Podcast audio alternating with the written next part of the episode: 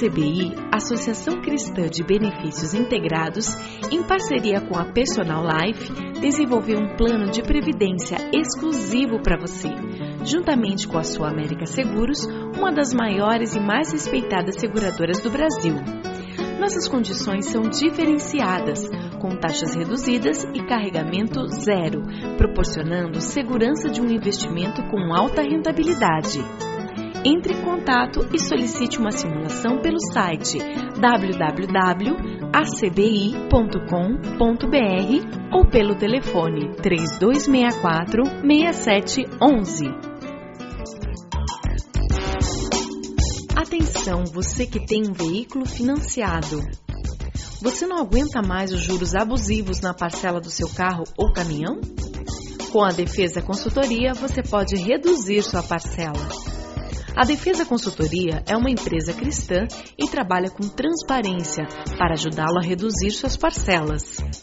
Portanto, não perca mais dinheiro. Procure a Defesa Consultoria do Passeio Público na Avenida Cândido de Abreu, 526, 12º andar ou pelo telefone 3085-5685. Temos um presente para você. O cálculo é inteiramente gratuito. Agende um horário pelo telefone e saiba quanto você poderá reduzir no valor da parcela de seu financiamento. Defesa Consultoria, a maior empresa de renegociação do Paraná.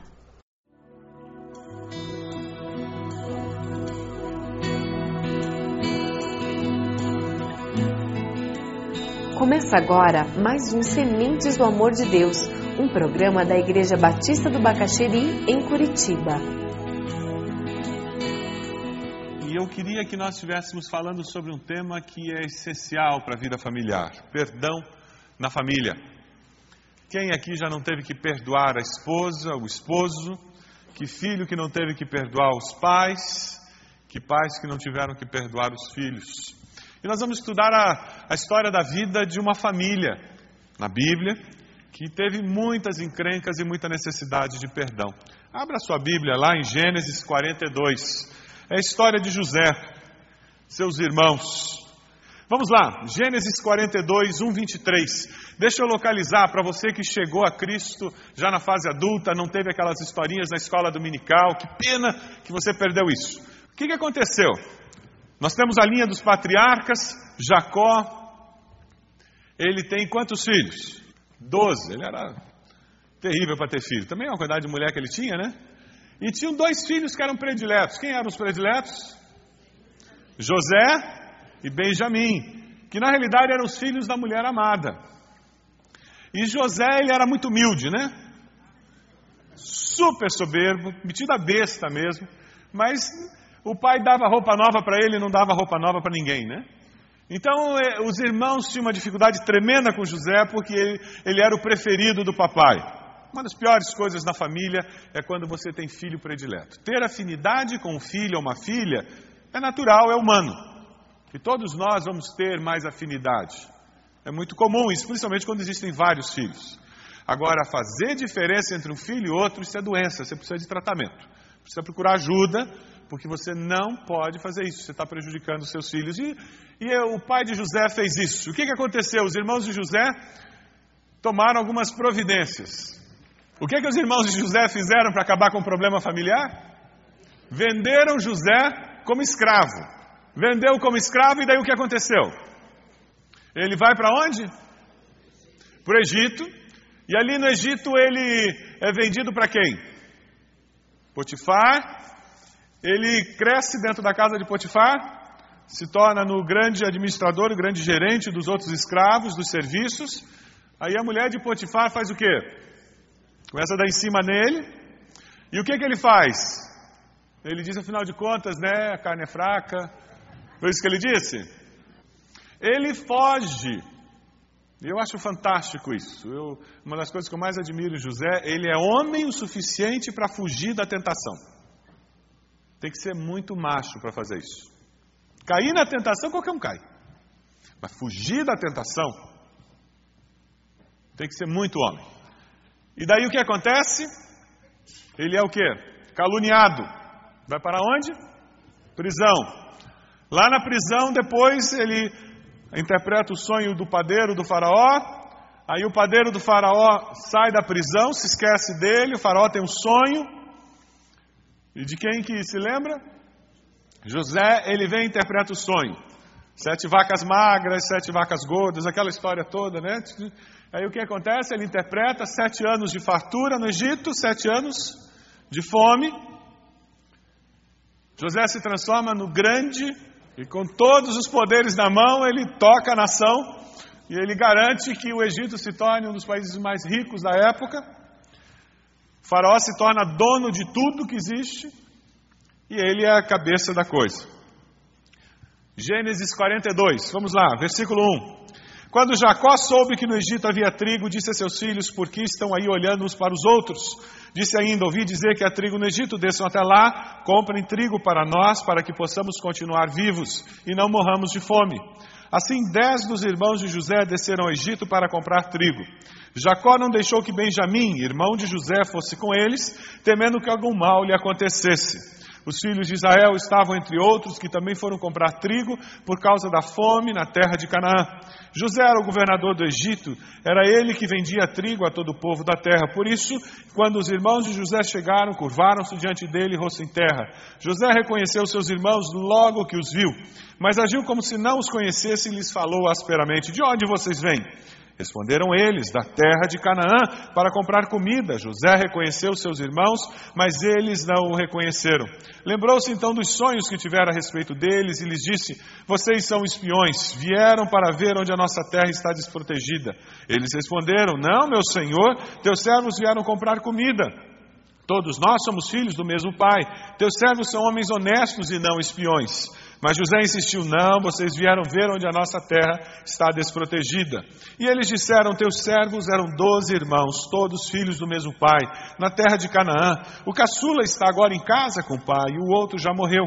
E José tornou a afirmar: É como lhes disse. Vocês são espiões, vocês são, serão postos à prova. Juro pela vida do Faraó que vocês não sairão daqui enquanto o seu irmão caçula não vier para cá. Mandem algum de vocês buscar o seu irmão, enquanto os demais aguardam presos. Assim ficará provado se suas palavras são verdadeiras ou não. Assim, juro pela vida do Faraó que ficará confirmado que vocês são espiões. E os deixou presos três dias. No terceiro dia, José lhes disse: Eu tenho temor de Deus Parece que Deus começou a trabalhar no coração de José, né? Depois de três dias, os irmãos na prisão, se querem salvar a sua vida, façam o seguinte: se vocês são homens honestos, deixem um dos seus irmãos aqui na prisão enquanto os demais voltam, levando trigo para matar a fome das suas famílias.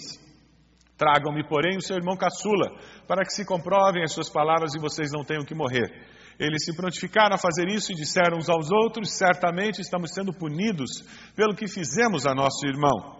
Vimos como ele estava angustiado quando nos implorava por sua vida, lá quando venderam para a caravana do, dos egípcios. Mas não lhe demos ouvido, por isso nos sobreveio esta angústia. Rubem respondeu: Eu não lhes disse que não maltratassem o menino, mas vocês não quiseram me ouvir, agora teremos que prestar contas do seu sangue.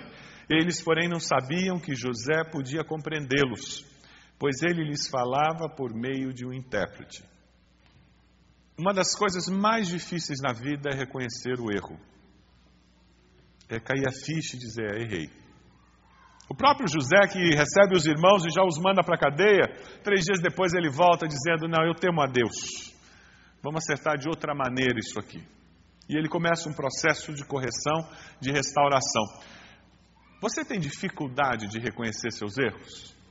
Algumas pessoas têm mais, outras menos, mas o ser humano ele tenta sempre racionalizar, ele tenta sempre explicar e justificar e dizer que todo mundo faz e que agora todo mundo é assim. Eu já ouvi até uma pessoa dizer: "Ah, pastor, mas esse negócio de perdoar, isso é do tempo lá da Bíblia, né? Hoje em dia é diferente, né? Se a gente perdoa, vão destruir a gente. As pessoas vão nos explorar. E o ser humano tem muita dificuldade de reconhecer seu erro. O problema é que enquanto eu não reconheço meu erro, eu não vou poder me arrepender. Porque se eu não errei, eu vou me arrepender do quê? É por isso que muitos de nós carregamos um fardo de culpas do passado que nós nunca resolvemos. E é o problema dos irmãos de José. Na hora que o carro pegou, que a dificuldade chegou, do que, que eles se lembraram? A vida inteira que eles podiam lembrar. Podiam ter lembrado das festas que eles tinham em casa, podiam lembrar das situações gostosas que aconteceram na vida. Do que, que eles se lembraram? Do pecado deles. Estava lá, eles estavam carregando aquele fardo. Mas como eles não queriam reconhecer o erro, então eles não podiam se arrepender. Quem sabe você está carregando alguma culpa e porque você não reconhece o erro, você nunca vai poder se arrepender. E sem arrependimento não há perdão de pecados. Não tem como eu restaurar, não tem como eu me libertar. É interessante como crise tem a capacidade de trazer à tona sentimentos de culpa. Você já descobriu isso?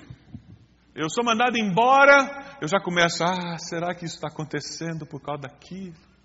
ou por causa disso. E a gente começa a fuçar no baú, né? Vai lá no fundo da alma e começa a desencavetar umas coisas que já estavam lá enterradas há muito tempo. Até as coisas resolvidas a gente quer ressuscitar.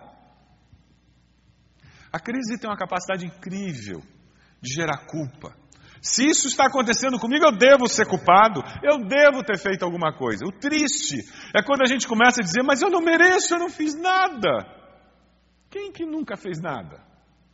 Se as coisas ruins acontecessem conosco porque a gente fez alguma coisa errada, a gente ia viver soterrado de coisa ruim. Mas a crise tem essa capacidade. E como é que eu lido com culpa? Abra lá sua Bíblia em Levítico 6. O pessoal no Antigo Testamento tinha um jeito bem simples. Levítico 6, do versículo 1 a 7. Levítico está lá no comecinho da Bíblia, né?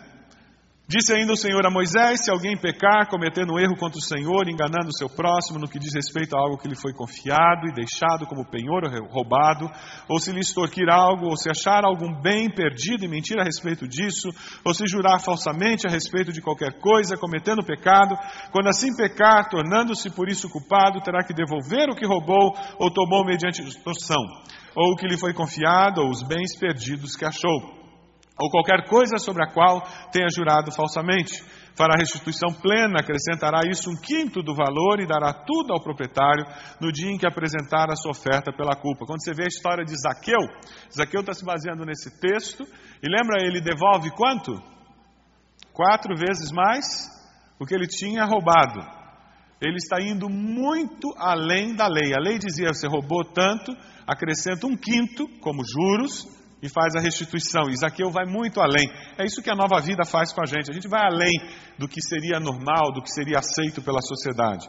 Continuando lá, versículo 6. E por sua culpa, trará o sacerdote uma oferta dedicada ao Senhor, um carneiro do rebanho sem defeito e devidamente avaliado. Dessa forma, o sacerdote fará propiciação por ele perante o Senhor, e ele será perdoado de qualquer dessas coisas que fez e que o tornou culpado. Isso era no Velho Testamento, na lei eles tinham que levar o animal, eles tinham que oferecer e restaurar. Não existe perdão sem processo de restauração no meio.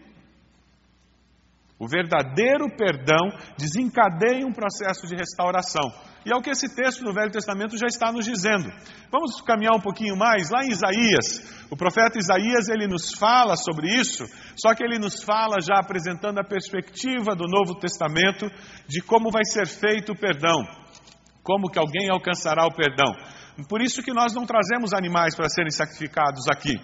Isaías 53, a partir do versículo 3, Isaías 53. O profeta, 600 anos antes de Jesus nascer, ele nos fala sobre como vai ser resolvida essa questão da culpa diante de Deus. Ele foi desprezado e rejeitado pelos homens, um homem de dores, experimentado no sofrimento, como alguém de quem os homens escondem o rosto, foi desprezado e nós não o tínhamos em estima. Certamente ele tomou sobre si as nossas enfermidades e sobre si levou as nossas doenças, contudo nós o consideramos castigado por Deus, por Deus atingido e afligido, mas ele foi transpassado por causa das nossas transgressões, foi esmagado por causa de nossas iniquidades. O castigo que nos traz a paz estava sobre ele, pelas suas pisaduras, feridas fomos curados. Todos nós Tal qual ovelhas nos desviamos, cada um de nós se voltou para o seu próprio caminho, e o Senhor fez cair sobre ele a iniquidade de todos nós. Ele foi oprimido, afligido e contudo não abriu a boca. Como um cordeiro foi levado para o matadouro, como uma ovelha que diante de seus tosqueadores fica calada, ele não abriu a sua boca. Jesus foi entregue no lugar daquele cordeiro que tinha que ser trazido. Jesus foi entregue na cruz para que eu e você pudéssemos encontrar perdão através de uma simples oração que é verbalizada por um coração arrependido. Romanos 4, 25 nos diz: Ele foi entregue à morte por nossos pecados e ressuscitado para nossa justificação. Lá em Romanos 5, 6 a 8, de fato, no devido tempo, quando ainda éramos fracos, Cristo morreu pelos ímpios. Dificilmente haverá alguém que morra por um justo. Embora pelo homem bom, talvez alguém tenha coragem de morrer. Mas Deus demonstra seu amor por nós. Cristo morreu em nosso favor, quando ainda éramos pecadores. Qual é a culpa que vem à sua mente quando se fala em culpa, quando se fala na necessidade de perdão, de perdoar? Verdadeiras famílias são formadas por pessoas que perdoam e pedem perdão. Uma família cristã saudável é uma família perdoadora. É uma família que já descobriu a liberdade que existe do aceitar o pedido de perdão e liberar aquela pessoa. Não há como viver no lar de uma forma saudável sem aprender a dizer me perdoa. E sem com o coração aberto e se tornando vulnerável dizer eu te perdoo. Você está perdoado. Você está liberado. Você tem feito isso no seu lar? Ou você é daquelas pessoas que diz: "Ah, é, agora vem pedir perdão aí". Quero ver se você merece o perdão. E põe na manga. Aí daqui a dois meses, quando a pessoa erra, e vai errar, essa pessoa com quem você casou, lamenta informar, ela vai errar de novo. Aí quando ela pisa no tomate, você diz: está vendo? Olha a lista. Lá há 27 anos e meio atrás, eu me lembro, você estava com blusa vermelha. E começa a descrição e vem a ladainha. Não há relacionamento que sobreviva a isso. É por isso que é tão importante nós aprendermos a perdoar e a pedir perdão. E é por isso que, na, como disciplina cristã, como parte da vida cristã, o perdoar não é opcional. Na oração do Pai Nosso, nós dizemos o quê? Perdoa os nossos pecados, ofensas, como nós é condicional e Deus colocou isso para ficar bem claro: não existe opção. E não espere o sentimento. Quando alguém magoa você de fato, quando aquela pessoa vem pedir perdão, raramente o teu coração está bonitinho dizendo, claro que eu te perdoo. E infelizmente, muitas vezes a pessoa vem pedir perdão e você está olhando para ela dizendo, meus polegares naquele pescoço, porque o ressentimento está lá e muitas vezes o próprio mencionar da ofensa já levanta alguns sentimentos ruins. Ah, irmãos, como nós precisamos aprender a perdoar e é Deus quem nos ajuda. Como nós precisamos aprender a pedir perdão e é Deus quem nos ajuda a fazer isso. Para que nós possamos viver com liberdade, ao invés de andar por aí com uma mochila carregada de ofensas que eu fiz ou que me fizeram. É assim que uma pessoa chega à vida adulta com amargura no coração, que chega à terceira idade, aquela pessoa negativa. Está sol hoje? É, mas podia ter uma nuvem. Está nublado? É, mas não tem sol. E não há o que agrade, não há o que satisfaça, a amargura vem de lá. Não são as circunstâncias, é o coração que está amargurado. E porque o coração está amargurado, o que sai de lá é amargo. Jesus disse que a boca fala do que o coração está cheio. O que, que tem no seu coração que tem saído pela sua boca? Lá dentro de casa, com seus filhos, com seus pais. Dê uma olhadinha no que sai, porque o que sai vem de lá. Saem palavras de encorajamento, palavras de bênção, palavras de ajuda, de afirmação. Deus nos ajude a ter lares aonde seja esse o tipo de palavra que brote. uma olhadinha lá, 1 João 1, 8, 9. Muitos sabem de cor esse texto. É um texto fantástico. Se nós afirmamos que estamos sem pecado, enganamos a nós mesmos. A verdade não está em nós. Mas se confessarmos os nossos pecados, Ele é fiel e justo para perdoar os nossos pecados e nos purificar de nossa injustiça, de toda injustiça. Se você está sendo acusado pela sua mente, por Satanás, de coisas erradas que você fez no passado, eu quero dar boas novas. A libertação. Primeiro ponto, reconheça o seu erro. Segundo ponto, se arrependa e diga a Deus, eu quero mudar de vida. Terceiro ponto, dobre os joelhos e peça a Deus, me lava com o sangue de Jesus. Quarto ponto, procure as pessoas envolvidas e promova a restauração. Devolva o que foi roubado, retire as palavras que você deu que destruíram aquela pessoa. Nem que tenha que viajar, mas viaje.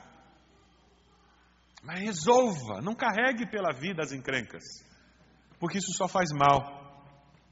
Veja o que aconteceu com José. Vamos voltar lá para Gênesis 42. Gênesis 42, 28. Sabe o que, que José fez? Ele coloca de volta o dinheiro que os irmãos pagaram. E isso apavora os irmãos. 42, 28, os irmãos pegam trigo, fica o irmão mais velho lá, eles retornam, e o que, que acontece? E disse a seus irmãos: Devolveram a minha prata, está aqui minha bagagem.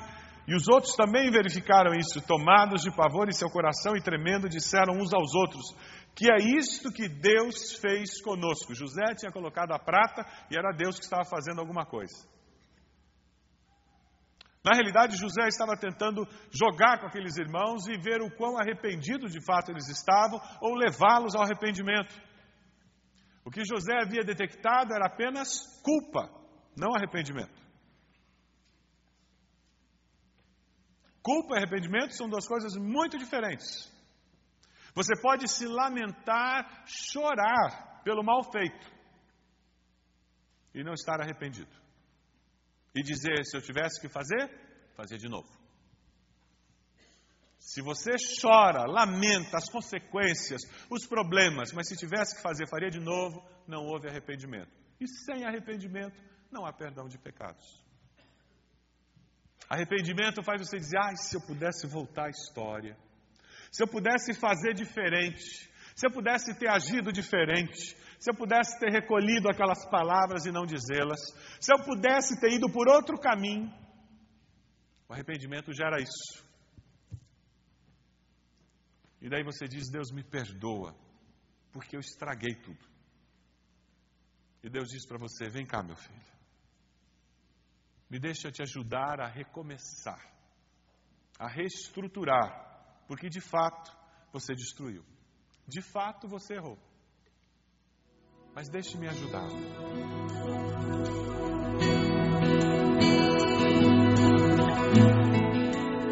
Este foi mais um programa Sementes do Amor de Deus, com o pastor Roberto Silvado, da Igreja Batista do Bacaxeri. Se você deseja obter cópias dessa mensagem, ligue para 33630327 ou envie um e-mail para radio@ibb.org.br, informando a data da mensagem.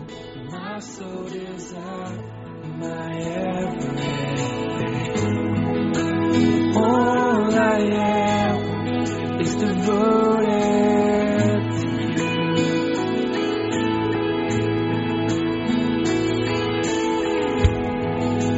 How could I fail to see you are the love that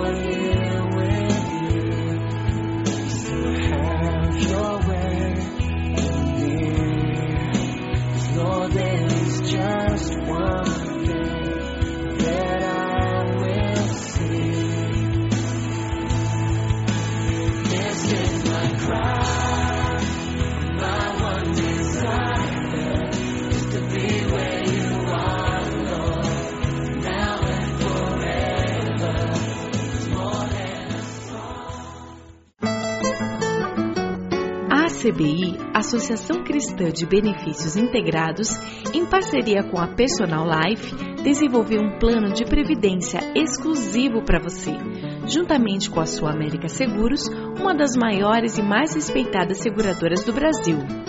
Nossas condições são diferenciadas, com taxas reduzidas e carregamento zero, proporcionando segurança de um investimento com alta rentabilidade. Entre em contato e solicite uma simulação pelo site www.acbi.com.br ou pelo telefone 3264 6711. Atenção, você que tem um veículo financiado. Você não aguenta mais os juros abusivos na parcela do seu carro ou caminhão? Com a Defesa Consultoria, você pode reduzir sua parcela. A Defesa Consultoria é uma empresa cristã e trabalha com transparência para ajudá-lo a reduzir suas parcelas. Portanto, não perca mais dinheiro. Procure a Defesa Consultoria do Passeio Público na Avenida Cândido de Abreu, 526, 12º andar ou pelo telefone 3085-5685. Temos um presente para você. O cálculo é inteiramente gratuito.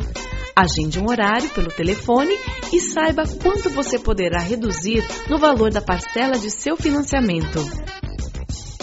Defesa Consultoria, a maior empresa de renegociação do Paraná.